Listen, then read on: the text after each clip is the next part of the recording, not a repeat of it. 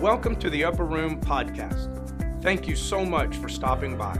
I'm Pastor Carl McLaughlin from Calvary Pentecostal Church in Euless, Texas. We're located in Dallas Fort Worth, where 8 million call DFW home. Whether you're tuning in to Sunday or Wednesday's message, we pray that you will find words of encouragement. It is our mission to provide a positive and encouraging voice in the midst of uncertainty. I pray that you will be blessed by today's episode. Hello, everyone, and welcome to the Upper Room Podcast. We are so happy you're here. This Wednesday, we heard the first message of a new series from Pastor McLaughlin entitled Committed to the Call. This service is relevant, instructional, and encouraging. We hope that it ministers to you today. 18. I'm going to read eight verses out of the New King James Version, and I will focus on um, primarily, I will focus on one verse. I'll focus on one verse. Acts 18, verse 1 through 8. When you found it, say amen. When you're following the media team on the projector, say amen. When you have it on your phone, say amen. When you don't have it, say amen. Oh, who did that? You. Sister Wise.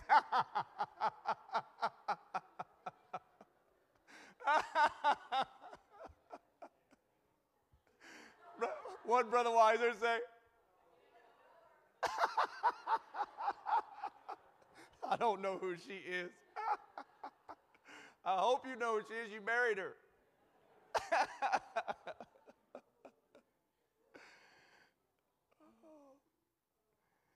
we're going to read we're going to read the word of the Lord together. Acts chapter 18 verse 1. After these things. Well, what you would want to do if you were studying the Bible is find out what things. After what things? After these things, Paul departed from Athens and went to Corinth. And he found a certain Jew named Aquila, born in Pontus, who had recently come from Italy with his wife, Priscilla, because Claudius, political power here, had commanded that all the Jews depart from Rome. So he came to them. And just a little side note, just recognize and understand anytime God allows pressure to come on you or stress to come into your life, it can literally direct you and push you right where the Lord wants you. It's never a comfortable thing, but God knew what He was doing in the city of Corinth, and He needed Aquila and Priscilla to get there to become team ministry with the Apostle Paul and Timothy and Silas. And so, God oftentimes, because a lot of times we get comfortable, and God will allow pressure and discomfort to put us exactly where we need to be to fulfill His will. And so, this is kind of what's going on here in verse 2. Verse 3 So, because he was of the same trade, he stayed with them and worked, for by occupation they were tent makers. And he reasoned in the synagogue every Sabbath and persuaded both Jews and Greeks. And Silas and Timothy had come from Macedonia. Paul was compelled by the Spirit testify to the Jews that Jesus is the Christ. But when they opposed him and blasphemed, he shook his garments and he said to them, Your blood be upon your own heads. I am clean. For now, for now on, I will go to the Gentiles. And he departed from there, and he entered into the house of a certain man named Justus, one who worshiped God, whose house was next door to the synagogue. Then Crispus, the ruler of the synagogue, believed on the Lord with all of his house. Many of the Corinthians, notice, many of the Corinthians, hearing, believed and were baptized. So this was the birth of the church in Corinth. So by the time you get to 1st and 2nd Corinthians, there was a bit of a history. And, but this is where the birth of the church is occurring. And so uh, then Paul writes 1st and 2nd Corinthians. And so someone says, Well, look at that, Brother McLaughlin, verse 8, right there. Those believers in Corinth believed on the Lord. They were saved, but it doesn't say that they spoke in tongues. Well, you need to go to 1 Corinthians chapter 12, 1 Corinthians chapter 13, 1 Corinthians chapter 14 to find out they were probably the most tongue talking church uh, in the New Testament. There was a normative, and this is a whole nother subject, but there was a normative plan of salvation in the New Testament. Um, just like when you and I are talking, and I would say to you, yeah, man, they were born again. Well, you know what born again means. When I say that, they were born again, meaning they were baptized in the name of Jesus Christ for the remission of their sins, and they received the Holy Ghost speaking with tongues. That was the normative plan of salvation.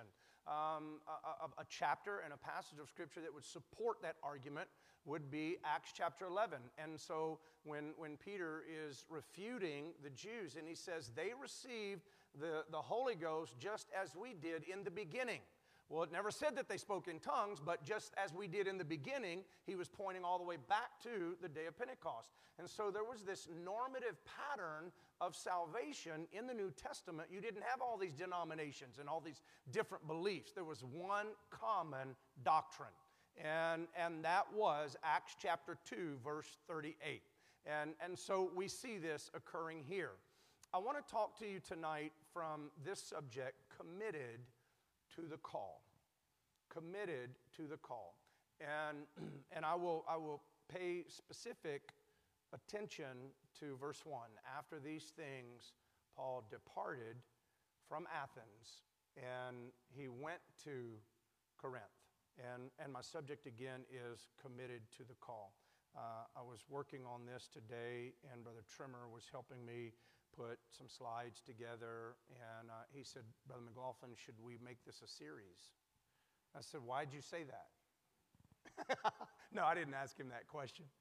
But he knows me, and so probably I will actually teach maybe two to three lessons on this. And, and uh, but I, I want to talk to you tonight from this thought committed to the call. Can we pray together? I love you, Lord. Pray for a deep, deep, deep commitment. A commitment to you that's bigger than this world or anything that's in this world. A commitment to you, to the call that you've placed on our lives, the call to be saved,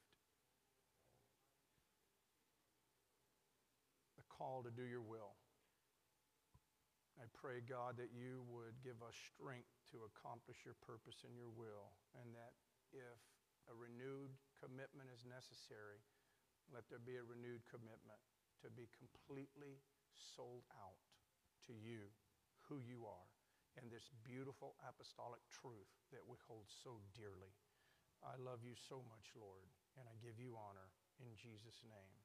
Amen. Thank you for standing in honor of the word of the Lord. Thank you for your prayers.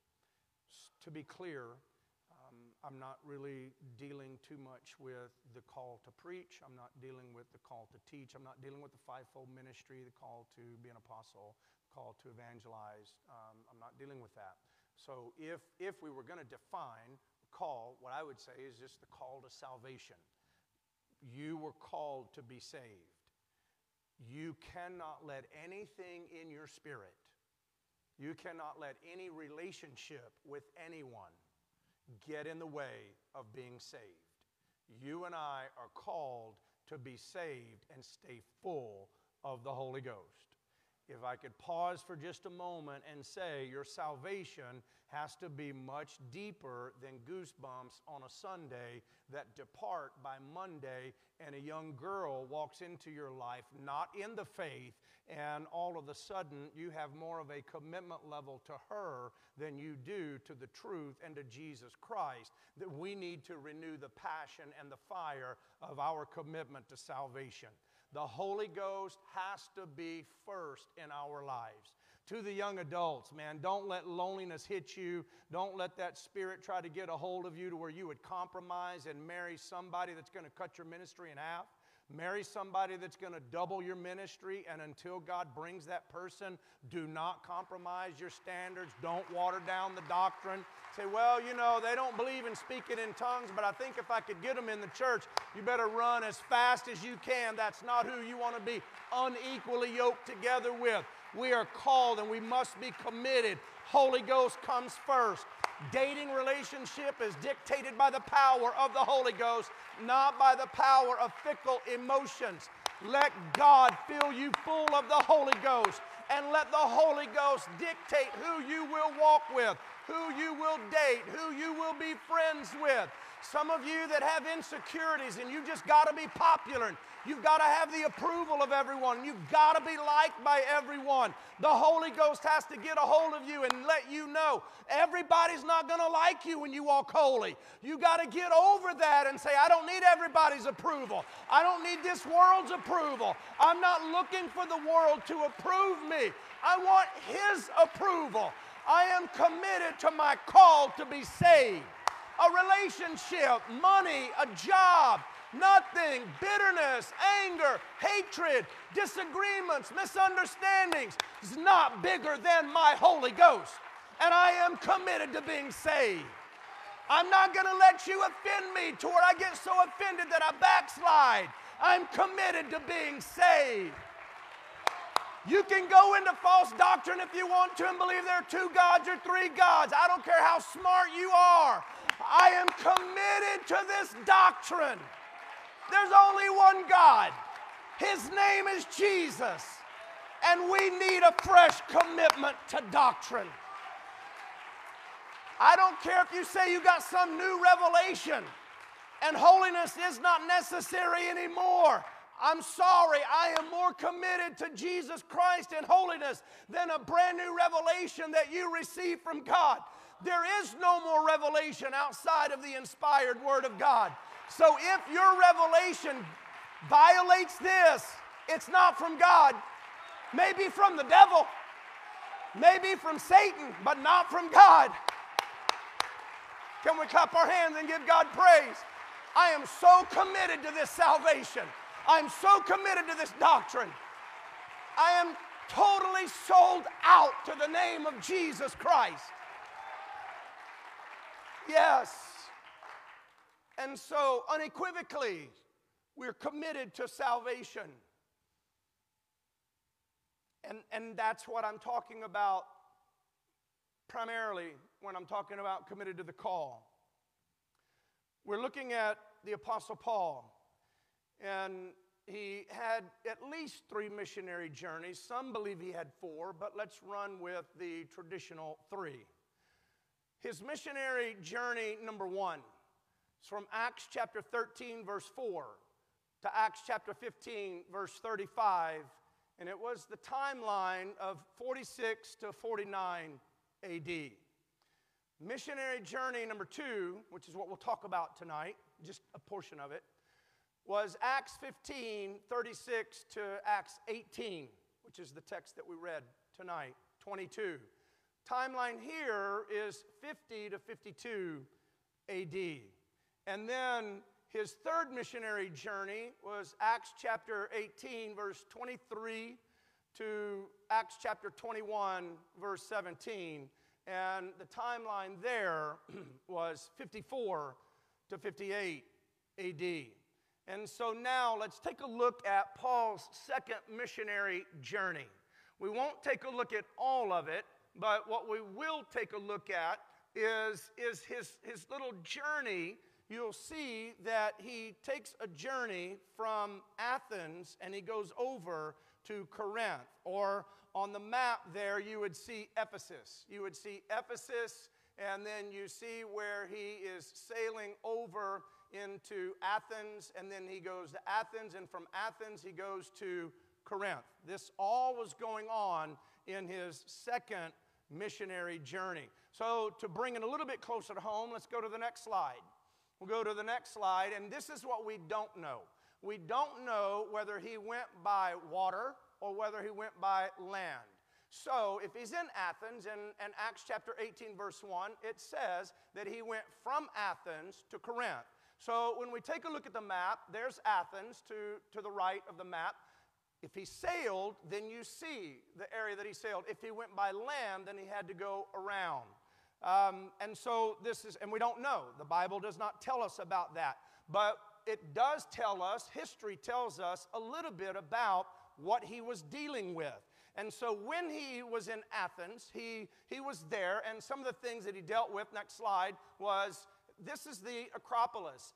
And this was a little, it was a mountain, it was a mountainous area, and, and there, there were a lot of spirits. There, this is an area where he, um, this isn't Mars Hill, but Mars Hill was close to this area. Next slide.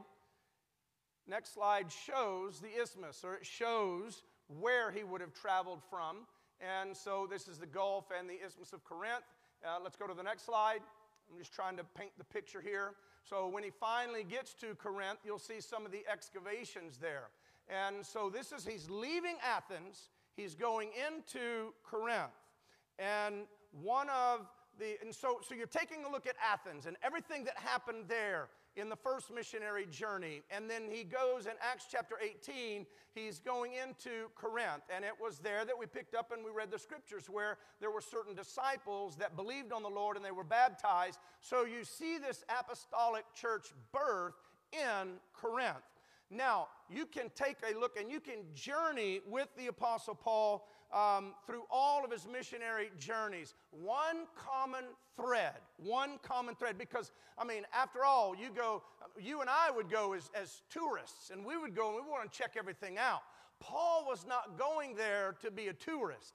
He wasn't going there with a tour guide to show him all of the cool things about Athens and about Corinth. He was going there to plant a church. When you're there as a tourist, you may not run into the principalities, powers, spiritual wickedness, rulers of darkness, spiritual wickedness in high places. But when you go to plant a church, because you're literally invading Satan's territory. And when you go into that place, I promise you, if you're trying to start a church, if you're trying to teach a Bible study, you are going to get your head knocked off at times. That is going to happen. You've got to make sure that you are committed to the call of God on your life. You're called to salvation. Second thing you and I are called to is to teach a Bible study and win a soul. You and I, until the day, day we die, our responsibility is to reach the lost. Hell does not want the church moving in and reaching the lost.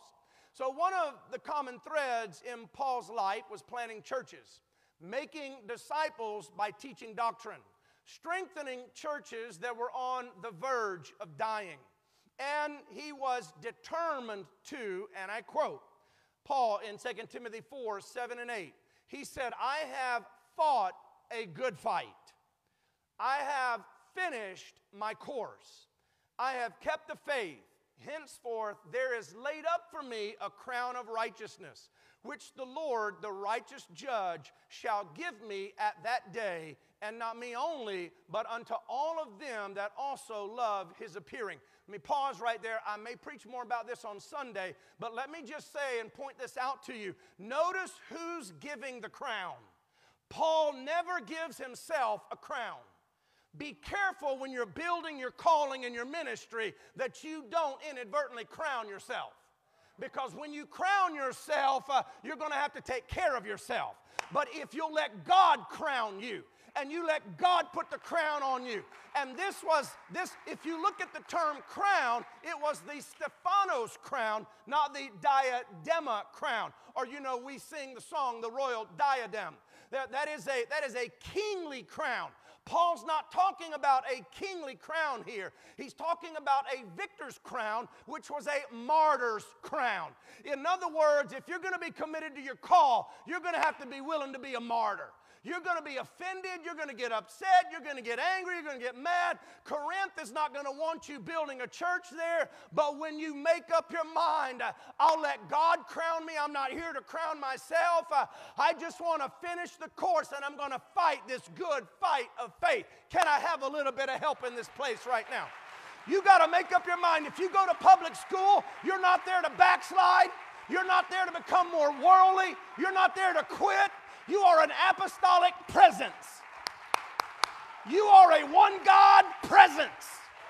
You walk into that. If Paul could walk into Athens, if Paul could walk into Corinth and not compromise and not bend and not bow, you've got the same Holy Ghost.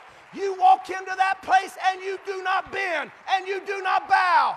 You just have to be committed to the call. Oh, can we give him praise right now?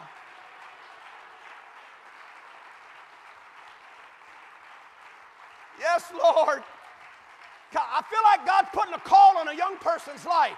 Some of you have been questioning what you're supposed to do. Forget about the crown and become a martyr for Jesus Christ.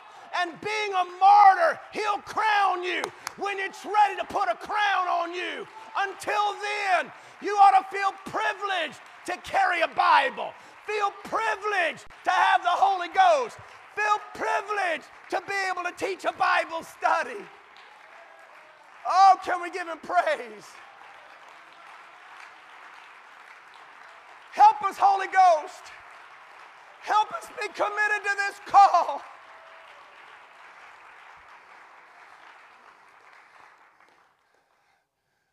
Stan Gleason said this. He said in his book about following the lead, discipleship making, please, if you don't have this book, it's on Audible. I would strongly, strongly, strongly encourage you if you like to listen to it, if you're on the treadmill, if you're working out, if you're exercising, if you have to commute and drive and you need something to listen to, you can listen to Stan Gleason's book on discipleship making. If our church could do a quarter of what he says in reaching souls and discipleship making, there's a chapter in there, and he talks in this chapter about how you walk in a room. And he said, You know, we're dealing with a generation where people walk into a room and it's, Hi, meet me. He said, In a discipleship making church, it can't be that you walk into the room and say, I'm here.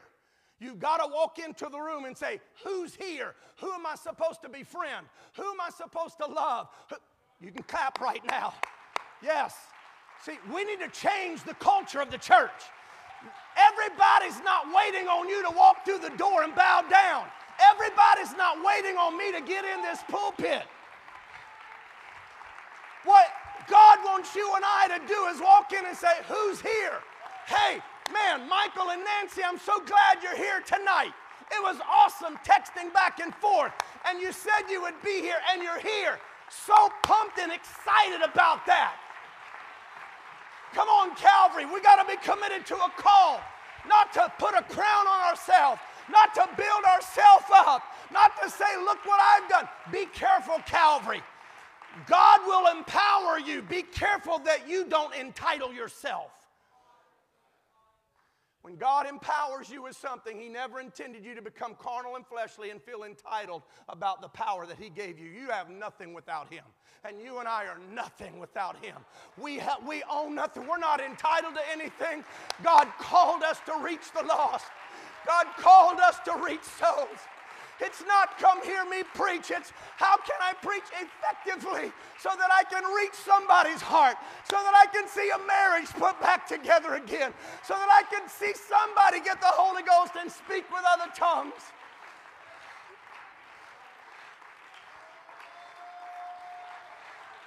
Oh, come on, Calvary, let's change the culture of the church. It's about them, not us.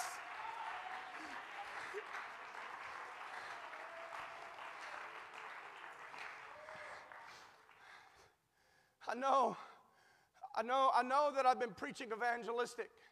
In fact, the Lord spoke to me in prayer and said, I need you to shift gears. You've been all year, you taught as a pastor, and you'll always, I mean, if you're a pastor, it just kind of comes out even in the evangelistic preaching. But the Lord spoke to me and said, Oh, so if you're going to push for more Bible studies, which by the way, the month of January alone, we taught 17 Bible studies. Three Holy Ghost, two baptisms. Good things are happening at Calvary. It's being committed to the call. It's being committed to what we're really called to reaching the lost, winning souls, teaching the doctrine, and building the church.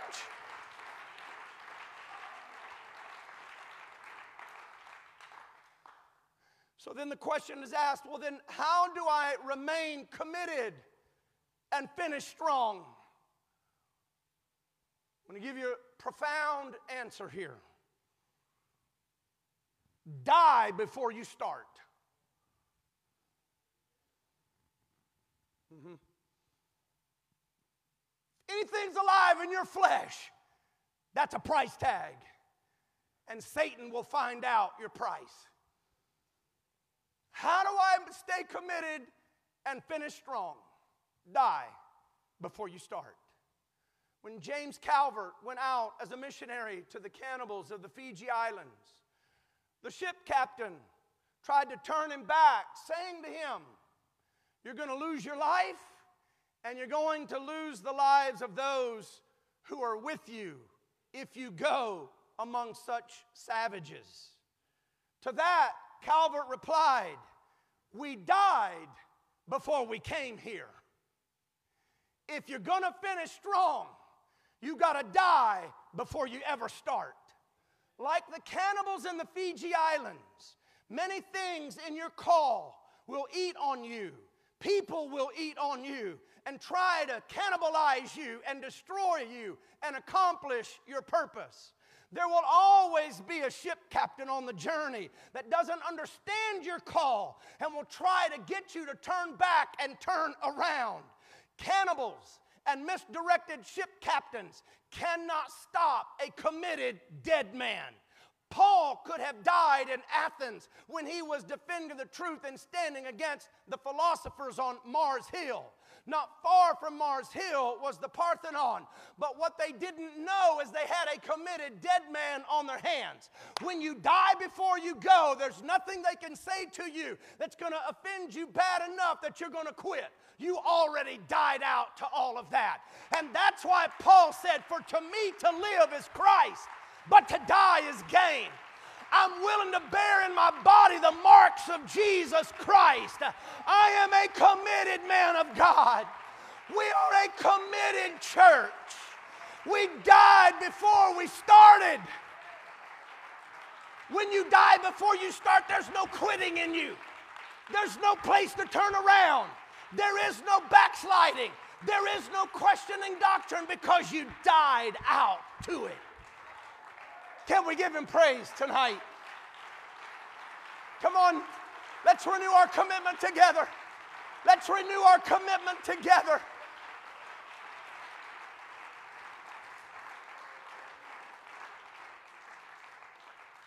The Parthenon, located in Athens, Greece, is a temple dedicated to the Greek goddess Athena.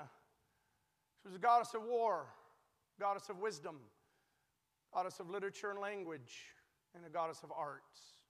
She ruled. She ruled. Along with Athena, the Hellenists, conforming Jews to Greek culture. Paul knew this. He knew this when he went to Athens. He knew this. He, he, he knew their commitment to this Greek goddess. The Parthenon's purpose served as a place of worship for the ancient Greeks. One of many uh, located in the temple called the Acropolis. The Athenian Supreme Court could have ruled when he went to Mars Hill, when Paul went to Mars Hill, and you have the Areopagus or the Athenian Supreme Court, the highest level of a court system. They could have ruled that Paul was a criminal and they could have had him executed. It would have done them no good because Paul had already died. When you're committed to something, when you're committed to something, things are going to happen to you that you didn't think would ever happen to you. From the devil, from people, from your family, from friends, from coworkers, from life in general to see if there's a price tag in me and to see if there's a price tag in you. But when you die before you start, he said, None of these things move me. Do whatever you're going to do, but when all the dust settles, you're going to see the Apostle Paul preaching and planting churches and discipling people and hanging on to the doctrine and still teaching there's only one God and still teaching Timothy, you're going to Ephesus. I need you to go ahead and become the pastor in Ephesus. And you need to know that the beast of Ephesus are going to be there. But I believe God's gift is on you. I believe you're a powerful, committed young man. And I know that the faith that was in your great grandmother or your grandmother, your mother, that faith is in you also.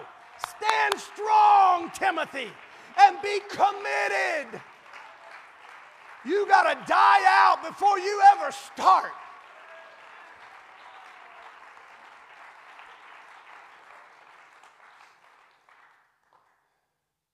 You know, you can tell a lot about someone who's committed by what stirs them up. Acts chapter 17, verse 16. A little bit of a lengthy reading, but let's read it together. It's Wednesday night Bible study. Acts 17, 16 through 34. It says, Paul in Athens, he's going to Mars Hill. He's going to refute the Epicureans, the Stoics, and the Greek philosophers who all they did all day long was sat around, you know, had lattes and uh, just, let's hear some new doctrine. And that's what they said. Let's see what this babbler says. Interesting, interesting. The, the word babbler is spermologos, logos, concept, thought, and, and the ability to reproduce. That's the term. What does that see with this babbler? Because it was very much, the, the term was a metaphor or it gave an analogy of a bird. A bird that would pick up a seed from the marketplace and then the bird would fly and would drop the seed. And by virtue of dropping the seed, it would go into the soil, it would germinate and then spring up. And they would look around and say, How did that get there? How did, we don't have that kind of tree here. We don't have that kind of plant here. Well, it came from the bird that went to the marketplace that picked up the seed. And so this is what, this is what the Epicureans and the Stoics and the philosophers were saying when Paul brings Jesus to them because it was a new doctrine. And he's talking about the resurrection. And, and so they said, let's hear what this babbler says. Listen to me. Both ways, what we believe and what we deposit in the world has the power to come to fruition and be there when you and I are long gone.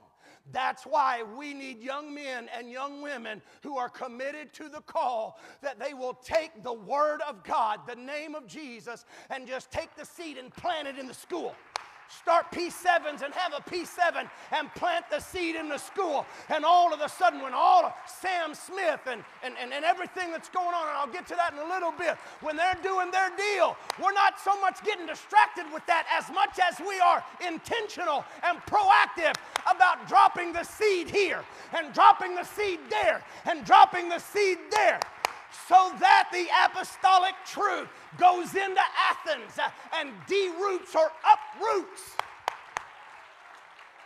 principalities and powers. And we, we, we, we hype it up, and, and, and we could go high right now. I'm just going to tell you something hard, bloody, difficult, challenging work hard work. When you work with a soul for two and three and four years and you feel like you've put a lot of doctrine in somewhere, a seed gets in them. Somewhere, something germinates inside of them in this tree of false doctrine never fails. People that have walked away from the truth, walked away from this church, and, and, we, and we remain civil and we have conversations and we would talk. I said, well, what, just tell me what happened. Just what in the world? Inevitably, all of the time, they would say it was a long journey. It was a long journey. And I finally reached a place where what I believed inside my spirit, my heart, my mind is not what we would live in lifestyle. I talked to a preacher one time and I asked him, I said, Man, what in the world? He said, Brother McLaughlin, he said, I don't have time to go into it all. He said, All I can say to you is everything I've been preaching, I have not believed it for a long time. I want to ask you a question. If it's someone extremely, if that was your pastor, if it was someone extremely close to you, do you love this enough to not back? Backslide. Do you love this enough to find a truth teaching and a truth preaching church? I'm not talking about commitment to a man. I'm not talking about commitment to a building. I'm not talking about commitment to a location. I'm talking about commitment to a God that became man the God man, 100% man, 100% God, who was crucified on a tree, who rose again on the third day and gave us a gospel to preach. I am committed to Him. I'm sold out to Him. Do whatever you're going to do. I'm not moving away from this truth.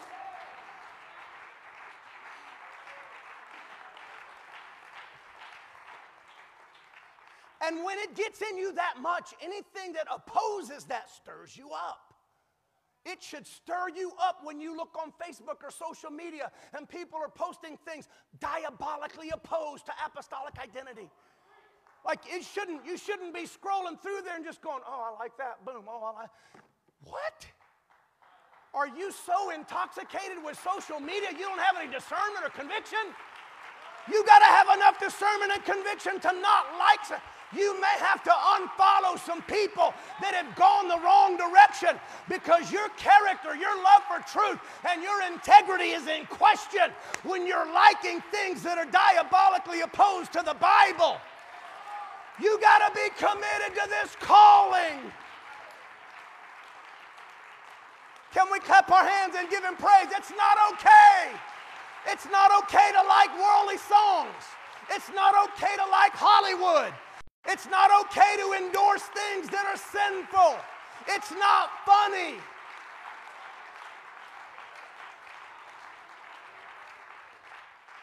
My wife, I, I, wish she was here. I know she's upstairs working with the children. My wife, my wife showed me some, some Facebook pictures of a church, supposedly an apostolic church. You say, well, my Lord, you're gonna, you're gonna go, you're gonna get that bold. Well, if they're bold enough to it, uh, post it on Facebook, I'm not gonna name the church pictures they were doing in 1920s. This is 1920s night at an apostolic church. If you go through and scroll, there's one image, there's one image of a, of a man dressed and a woman scandalously dressed as a 1920, looks like a prostitute, with a bottle, a wine bottle in her hand. I'm not joking. I promise you. I saw it last night. Scroll a little bit further, and they were attired. And some of these people are on leadership stuff in a skirt that was up to here with, with this.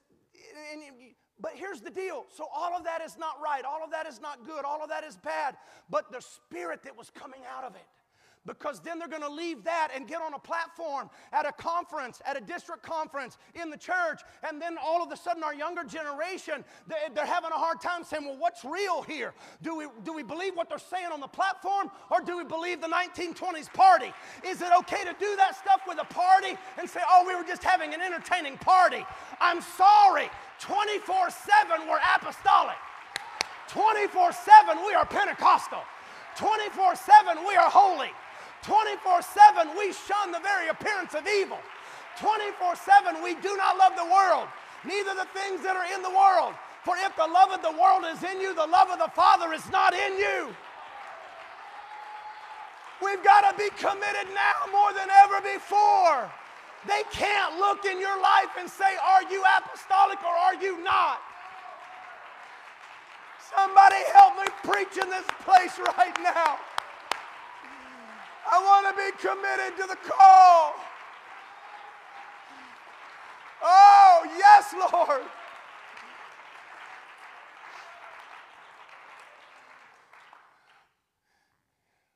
Stirs you up. I'll be real honest with you. I've been debating since then whether I'm supposed to take those and send them to Brother Bernard and say, What do we do here? You guys are asking us to sign an affirmation statement that we don't believe in this kind of stuff, but we're promoting this. What are we doing?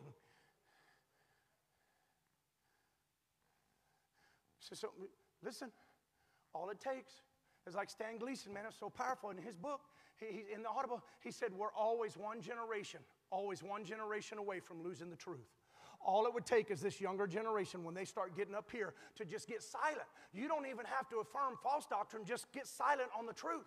Stop teaching and preaching holiness, and all of a sudden, man, you'll start worldliness will start popping up in the church. I know I'm getting ahead of myself right now, but you know, everybody's up in arms about Sam Smith and the Grammys, and we should be. That should stir us up. But I will be honest with you as a pastor, I don't think I'm living now. Those of you that are going through Prepare-Enrich and you're becoming certified in my class that I'm teaching, and the first thing we learn about the 10 core scales of uh, marriage and family dynamics is idealistic distortion. I don't think that I am a pastor with idealistic distortion. I honestly do not. I do not believe that I am looking through rose colored glasses at the bride of Christ. And when I saw all of this, and I'm seeing, and I'm looking at that, and there are like pastors' wives and people that are posting, I, I can't believe that your kids are watching. And I'm like, what? We've moved from we don't even have anything that we could watch that with to now you've let them watch it. So that was a whole nother argument there. But I'm, in my mind, I'm going, man, thank God for Calvary. Thank God for a group of people that I know have not watched the Grammys. Thank God for a church, for young people, and for sold out, committed Christians that would never in their life sit down and turn something like that on and let that devil come into their eyes, let that devil come into their heart, let that transgender spirit come into them. Let all of those demonic spirits and satanic worship come into them. Thank God for Calvary Pentecostal Church and saints of God who would never let their children watch something like that. It never even, I never even worried about it. I never even thought, man, I'm to have to get up and teach a 10 week series on something like this because I thought, I know Calvary and I know that the saints of God would never, ever do that. I, that's my confidence. I say, oh my God, man, you got idealistic distortion. Well, you know, maybe. Don't get that quiet on me. Come on, bride. Come on, bride. Don't get that quiet on me right now.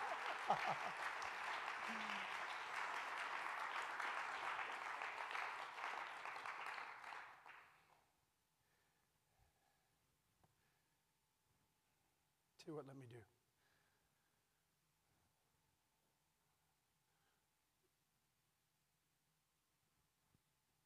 Actually, let's go for it. Verse 16. Now, while Paul waited for them in Athens, or at Athens, his spirit was what? Stirred.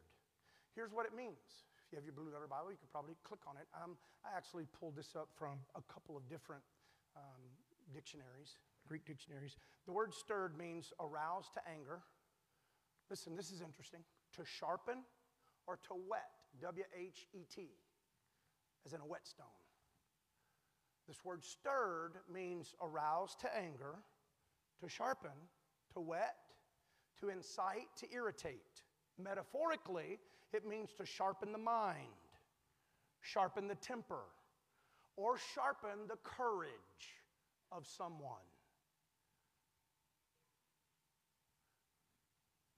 Paul's going through Athens, Parthenon, Acropolis, Athena, literature, arts, entertainment, sensuality. He sees the altars and he sees their devotion to the unknown God, and he is aroused to anger. And he is sharpened. In fact, so sharpened that he is sharpened metaphorically in the mind. He does not go into a fit of rage. He goes into some of the quotes from their own poet and says, I'll take that and I'll use it in my arsenal. He goes into creation that began with God and he started going methodically through his theological doctrinal studies and he sharpens and whets his mind to create a rebuttal on Mars Hill so that when he's finished, everyone understands this newfound Christian faith. He allowed the cultural compromise and the unknown gods to sharpen and stir him and used anger for his side. Be angry and sin not. He didn't sin in it. He allowed this arousal to anger to cause him to prepare himself to present an apologetic or a defense of the gospel. And he was sharp. He pulled it all together. Boom. He knew what the Stoics were, he knew what the Epicureans were, he knew what the philosophers were, he knew what the, the Areopagus or in fact, in fact, when we get down to the last verse, we're going to see that the one by the name of Dionysius was an Areopagite. That meant that he was on that Supreme Court.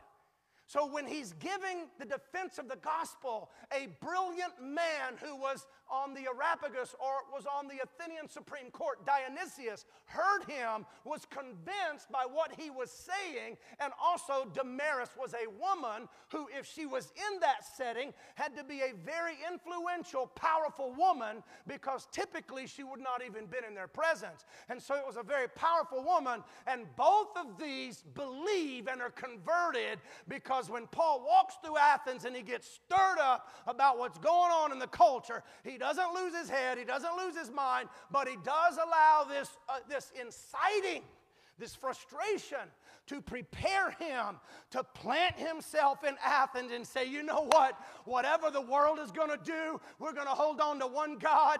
We know that that one God created the world, and it's in him that we live, we move, and we have our being. And we know that he was also the God that became flesh, died, but he resurrected, and he was not going to let the Epicureans, the pleasure seekers of this world, compromise the holiness of the book. Look, if you're going to get mad, get mad, but sharpen yourself doctrinally. Sharpen yourself in the Bible. Don't go on rants on Facebook. Go into the prayer closet. Get your Bible out. Study the book. Whet your mind. Sharpen your mind to defend this truth in this hedonistic or Epicurean hedonism, pleasure seekers. That, that, that was that, what Epicurus was. Let's just forget all morals. Let's seek pleasure and have fun in life. And it doesn't matter. You, you can cross any boundary you want to cross as long as you're having fun doing it. That was the truth that they believed. Paul, he leveled the boom. He wrote to Rome. He wrote to Corinth. Wrote to Timothy, who would pastor in Ephesus, not far from here. You're memorizing it. All this that I'm preaching and teaching. You, you mem- the Bible quizzers memorizing Ephesians, Colossians, Colossae. All of this was going on. So all those passages and verses you're memorizing, which is so awesome. I'm so proud of you. This is the context of it all. This is what's going on.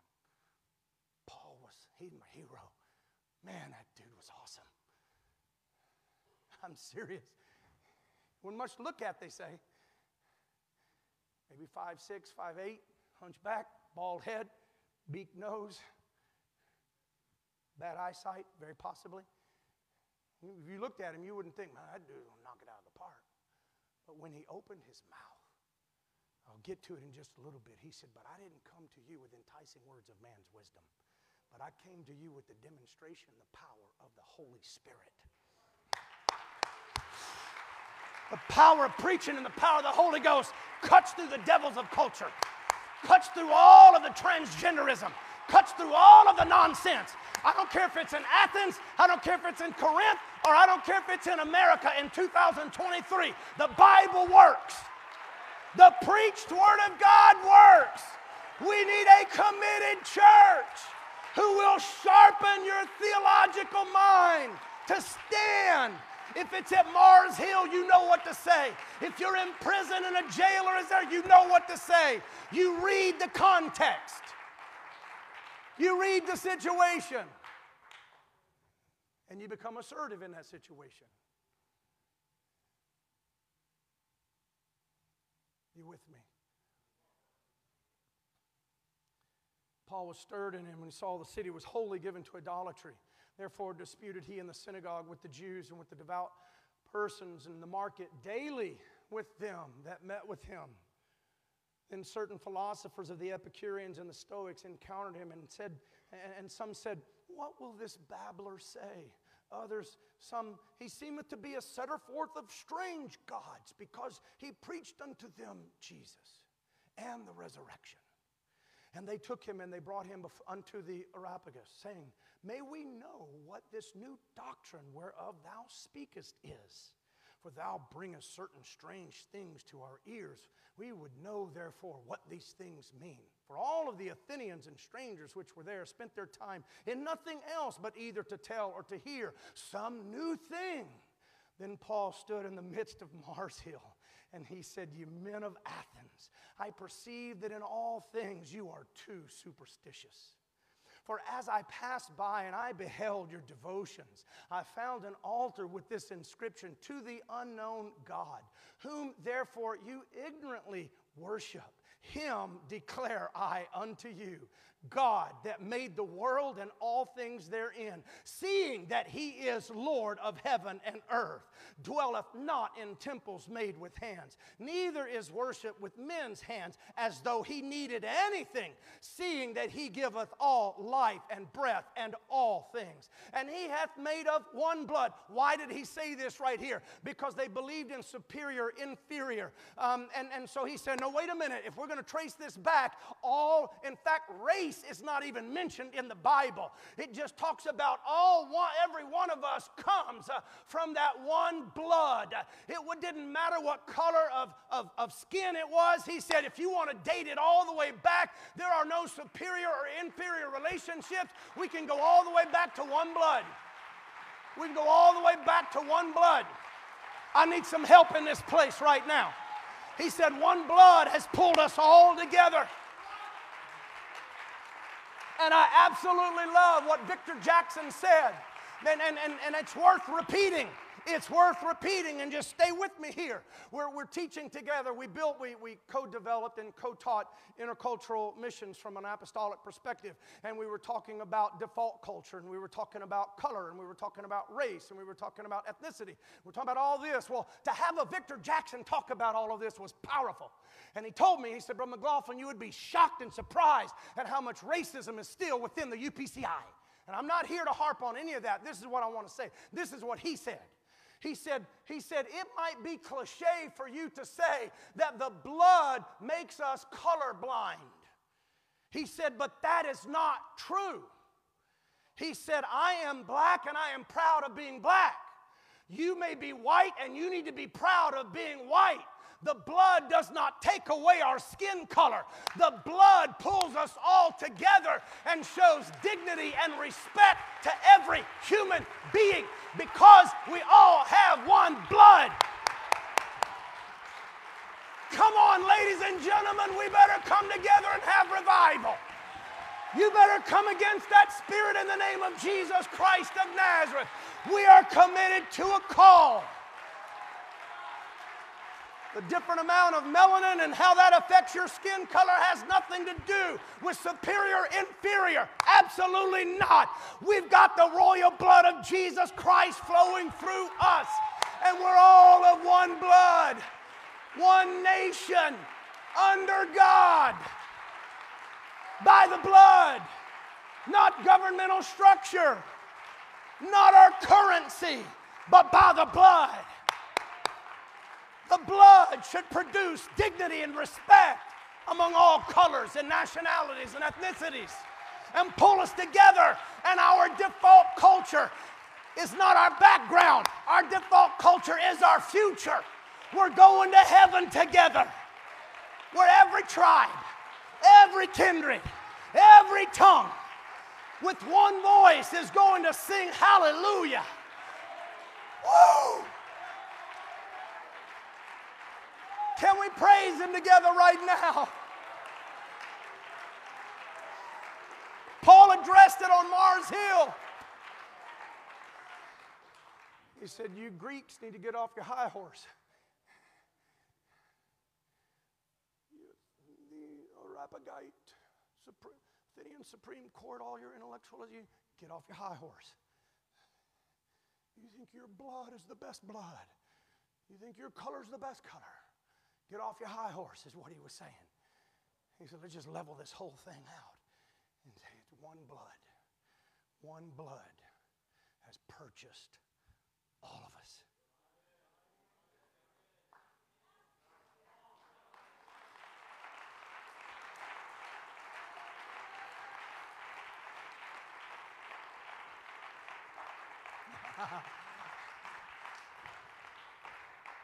it's funny, man the other day, I'm, I'm, I'm being a pastor here. I, was, I, I, thought I'd probably teach for about 30 minutes.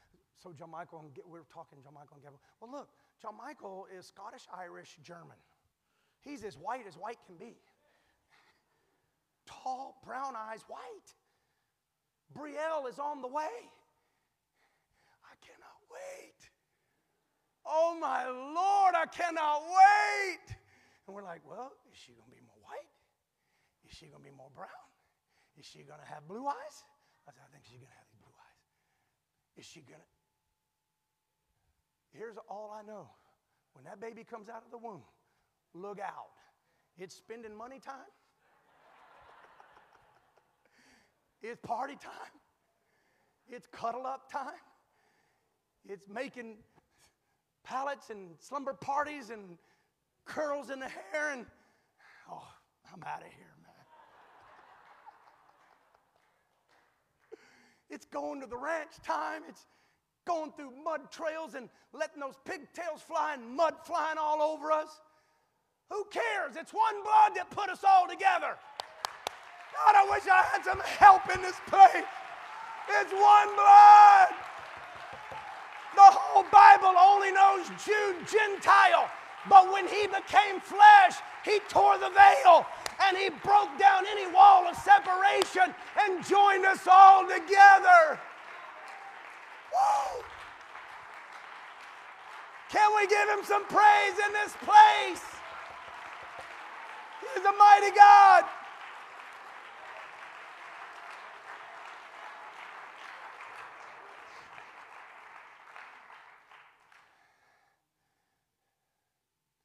Verse 26 and hath made of one blood all nations of men for to dwell on the face of the earth and hath determined the times before appointed and bound their habitation and the bounds of their habitation that they should seek the Lord if haply they might feel after him and find him though he be not very far from any one of us. Man, do you hear that right there? He's, he's in the front of an Athenian Supreme Court, but he's also got a Damaris and he's got a Dionysius. And he knows right now in the crowd, people are smirking and they're laughing and they're mocking him because the Bible tells us. Some mocked him, they laughed him.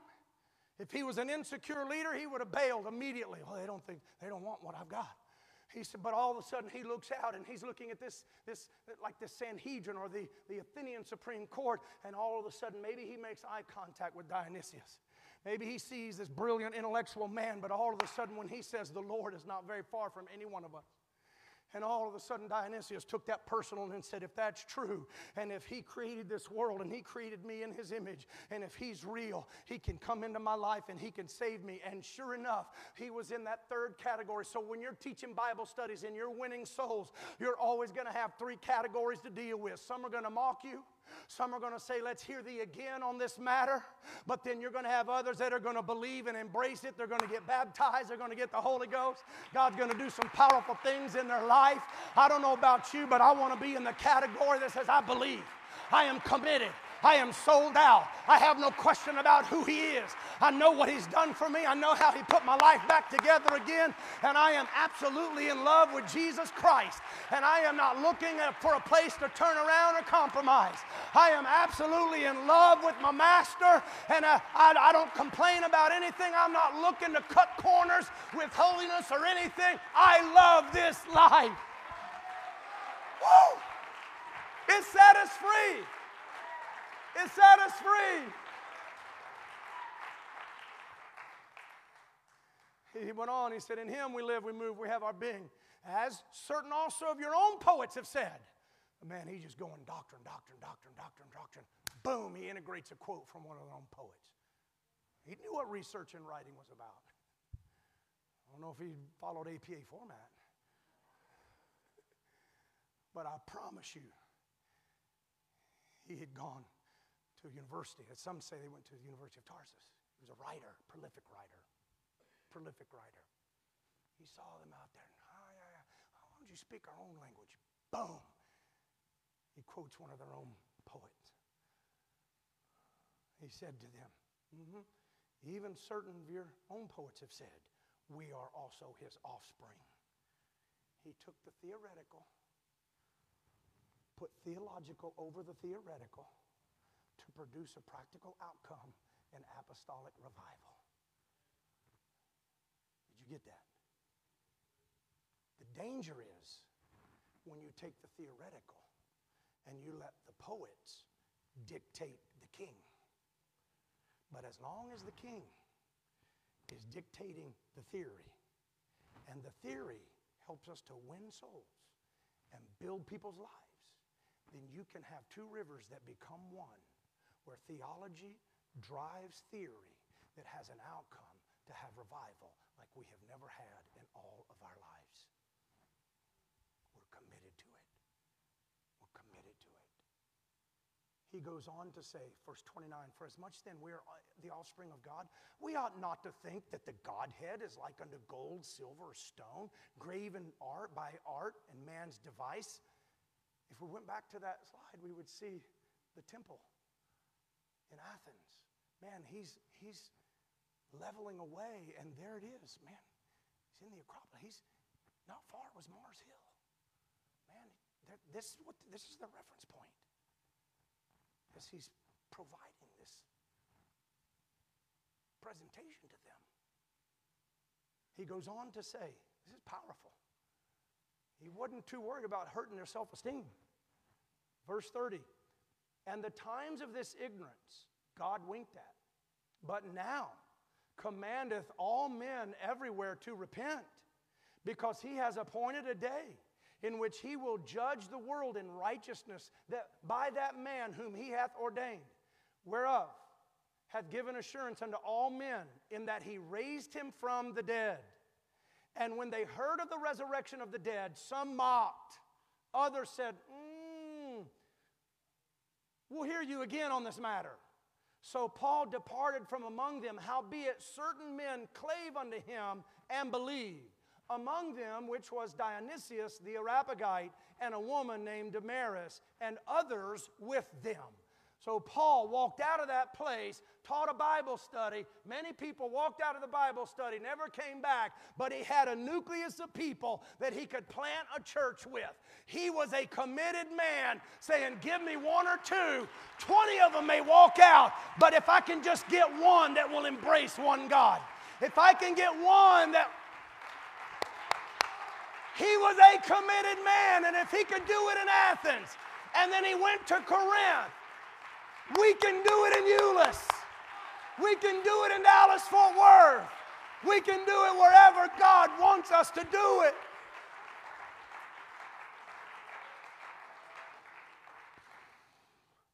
Let me move quickly.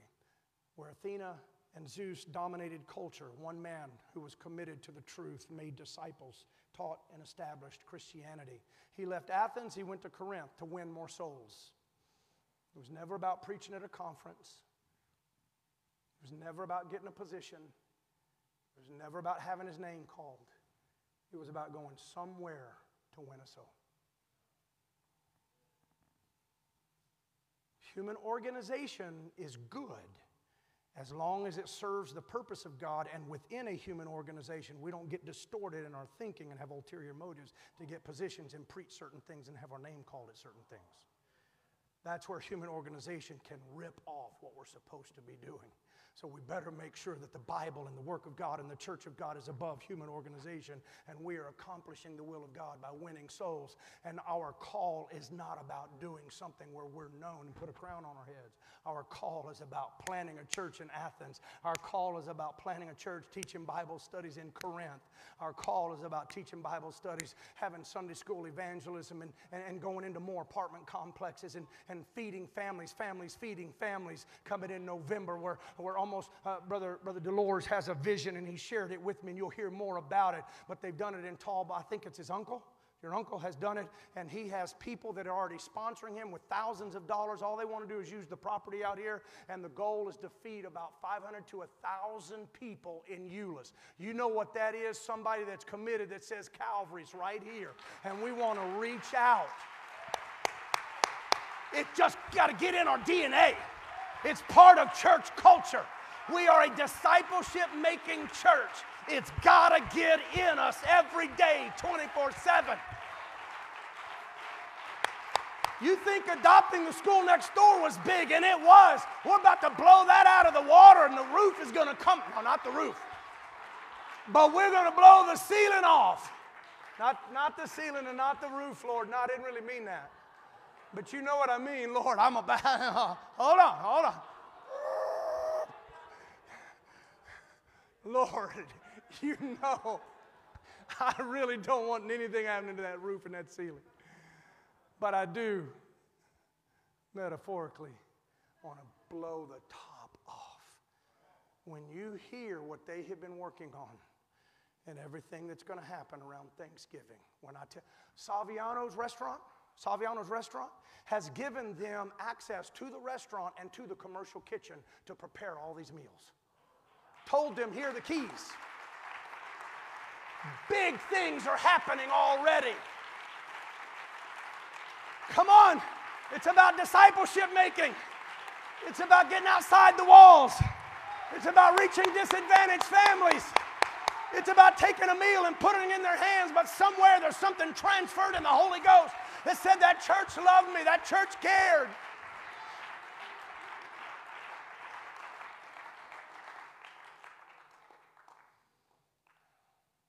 When Paul sailed to Corinth, from Athens to Corinth, he was familiar with the sanctuary of Isis, the Egyptian goddess who was also worshiped by the Greeks. Let's take a look at that. If we can, go there.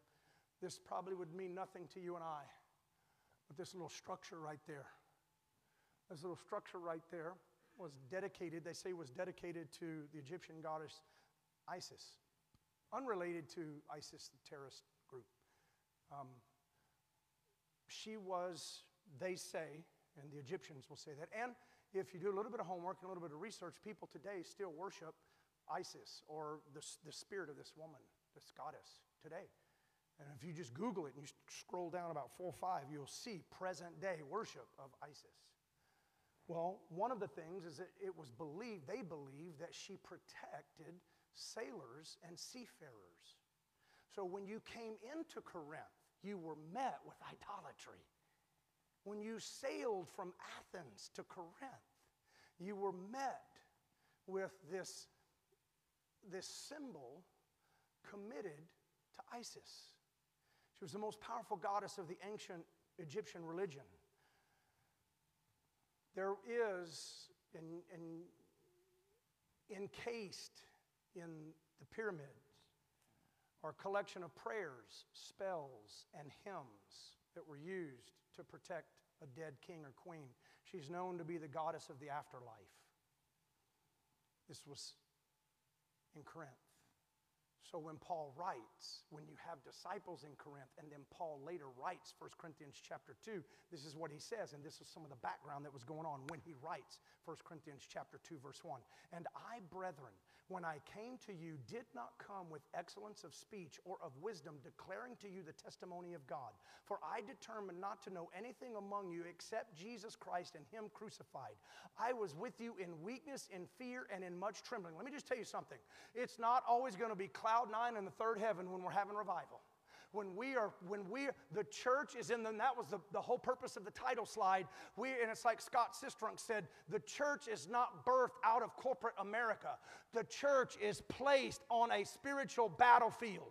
And when you and i are in a battlefield we're going to get weary we're going to get confused we're going to get dizzy we're going to get tired uh, we're going to have fear come on us. And this is what paul paul just walked out of athens not knowing if he was going to live or die. And he sails to corinth which was approximately 50 miles away. And he goes here to Isis and he says, Look, whatever you believe in and worship, I really don't care. I am not determined to know any of that. All I want to do is preach Jesus Christ and Him crucified.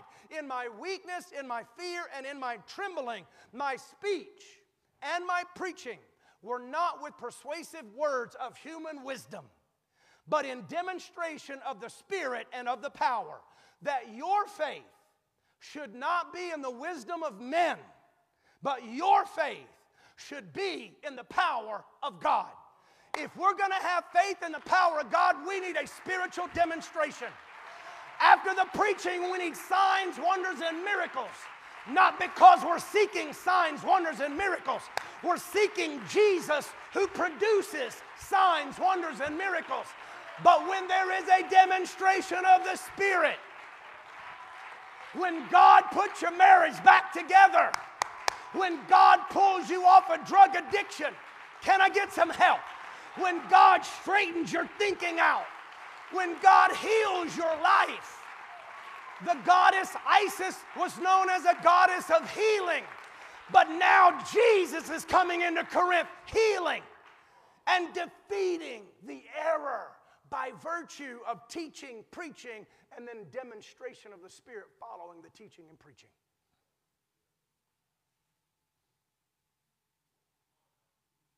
I want you to stand with me. So he goes, he's totally committed man. He goes from Athens. He deals with all of the idolatry and paganism there. He either goes by land or he sails some 50 something miles away and he goes into Corinth. There he meets the spirits of Isis. The Greeks had adopted some of that worship. And it was very eclectic or bringing a lot of beliefs together to make one belief system. And it was okay, whatever you. I want to ask a question. If Paul came to America, we know what happened in Athens and we saw the images. We know what happened in Corinth and we saw the images, and we know that there were apostolic churches planted there.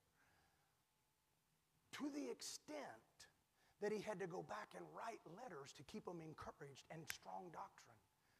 If Paul were to sail or fly into America in 2023, what would he come to?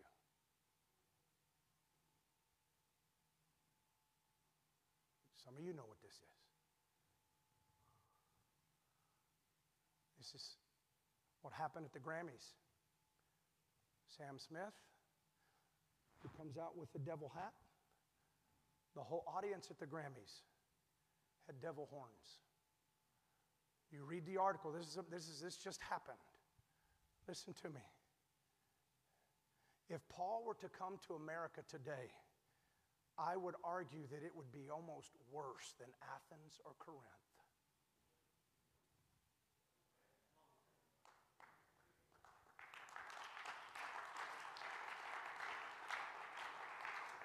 If Paul were to come to America today, what idols and images would he see?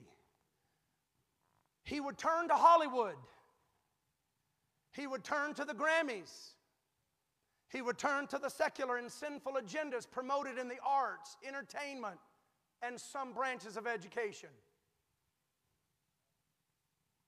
He would look at curricula being taught. He would look at those teaching the curricula. He would assess and examine entertainment. He would look and he would want to know what kind of music you're listening to. He would want to know what you're watching and how you're entertaining yourself so that he would know how to effectively teach and preach to build an apostolic church. Perhaps he would read some tweets. And according to one article, social media lit up Sunday night, Sunday night, after satanic imagery seemingly dominated one of the Grammy Awards performances with fire, horns, and so called she devils that took the stage in one of the most perverted, provocative, sinful, immoral, sick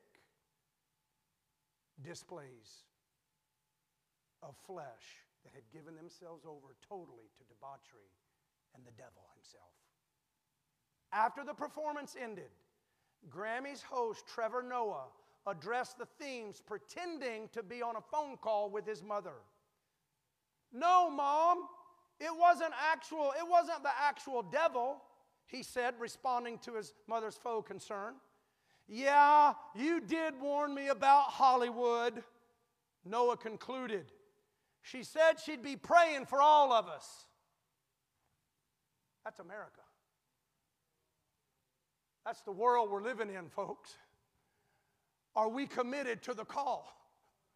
Are we committed?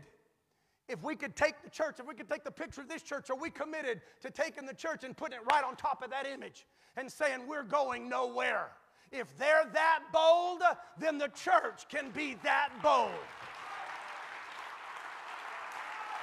If Paul was committed in Athens and Corinth, he would be committed in America. He would not water down what he preached in Corinth. He would not water down what he preached in Athens. He would not water down what he preached to the Philippians. And he would not water down what he would preach in America every Bible teacher, every Sunday school teacher, every Bible study teacher, every mom, every dad, every parent. Come on, church. Come on, church. We must be committed.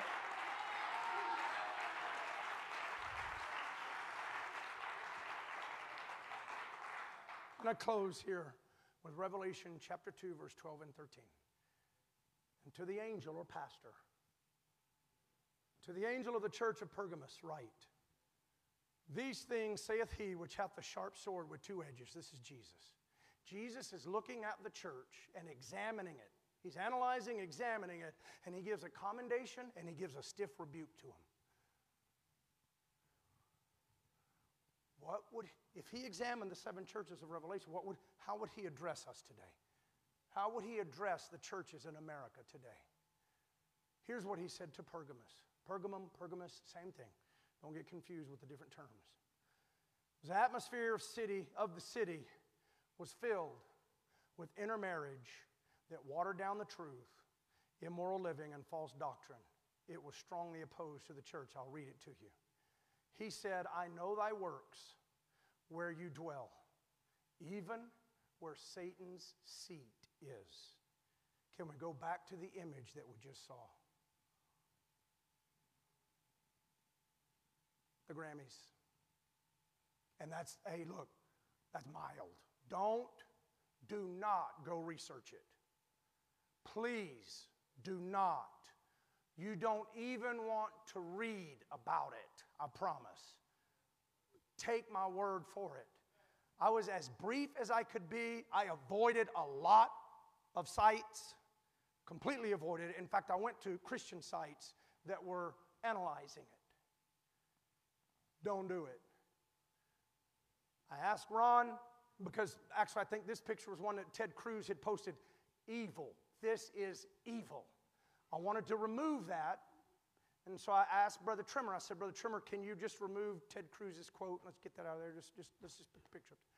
And he said, Pastor, it's not often that I say this, but I need to stop right now because of things that fast 30 seconds that I was exposed to in just researching everything that went on at the Grammys. So don't go there. Don't, don't, don't do that. But look at the image, and I'm going to read the passage of Scripture again in Pergamos. These things saith he which hath the sharp sword with two edges. I know thy works, where thou dwellest, even where Satan's seat is, and thou holdest fast my name, and hast not denied my faith, even in those days wherein Antipas was my faithful martyr. You talk about a committed man. They died before they got there. Who was slain among you where Satan dwelleth. Antipas's name means against all that the world was trying to bring into the church. We need some Antipas men and women in the church that are against all of that. Not value neutral, not a Sam Smith who was a non binary devil with a transgender individual promoting filth. That's not funny. That's not entertainment. That's not art. That's from hell. That's from the pit of hell. It's from the pit of hell. It is a lie of the devil. And you and I better be committed. Mom and dad, you better know what's going on in that home. Mom and dad, you better know what's going on on their phones. You have the right, if it's three o'clock in the morning, to walk into that room and demand that you see everything on that phone. Devil, you're not coming into my house. You're not coming into the church. We're going to build an apostolic church if Satan decides to move into Euless? So, are, does, that, does that put fear in you? Well, I'll be real honest with you. I don't want to die prematurely. I mean, I've like literally thought this stuff through.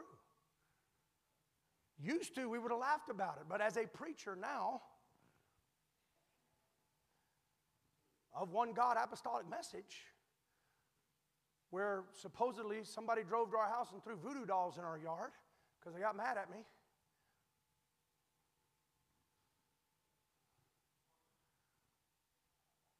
Yes, I start thinking about this stuff.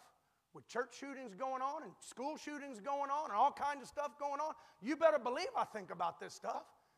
You mean hell's going to move in and you're going to say, uh uh-uh, uh, I'm against everything? And they're going to go, oh, well, hallelujah, Carl McLaughlin, we're glad you're against us. We support you in being against us. No. That spirit will attach to a human being, come through the church, sit down right there on that pew, and groom, and start grooming you. The spirit will look for two people in the church new converts that don't know better, need to be taught. That's why we have take root class. That's why we teach doctrine. So that by virtue of teaching doctrine, you have a spirit of discernment by virtue of the truth. And those who are weak, new converts and weak saints that have been in the church for a long time, those spirits will come in and start grooming you. And if you give heed to them and you listen to them, they will attach. They'll give you some candy And say, Don't tell anybody. But we'll meet again here next week, and I'll have some more candy for you.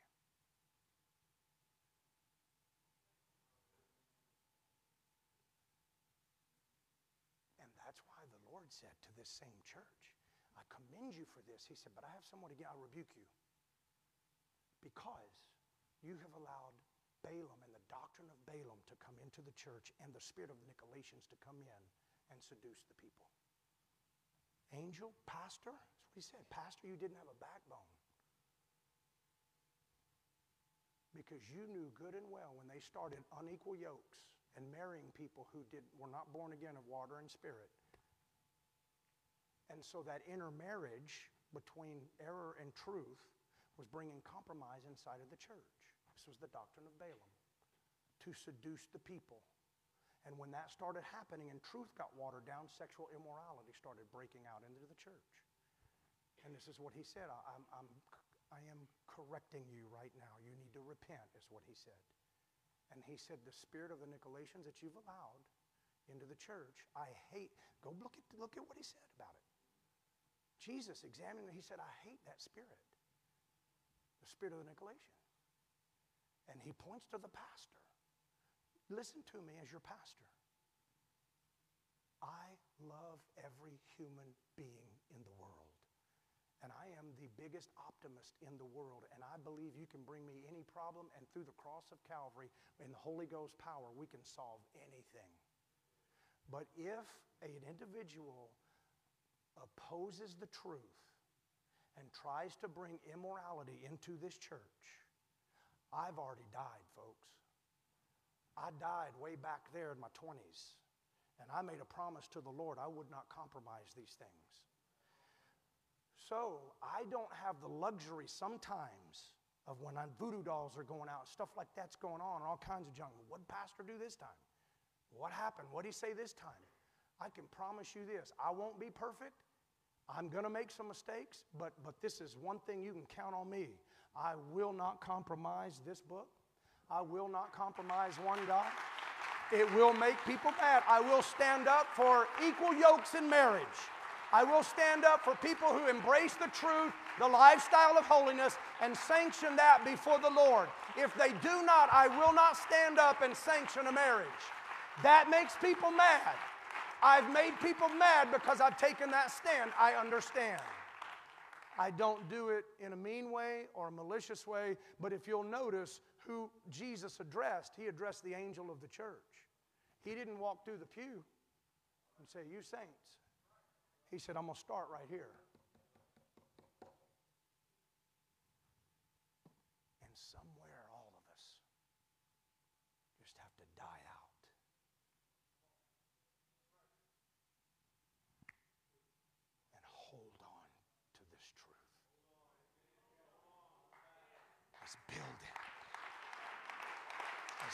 build the church. You can do it. If he can do it in Athens, you can do it in your school. We can do it in the university. You don't have to, you don't have to go to a university and backslide and compromise. You can make it and be strong apostolic. Get the doctrine in your spirit.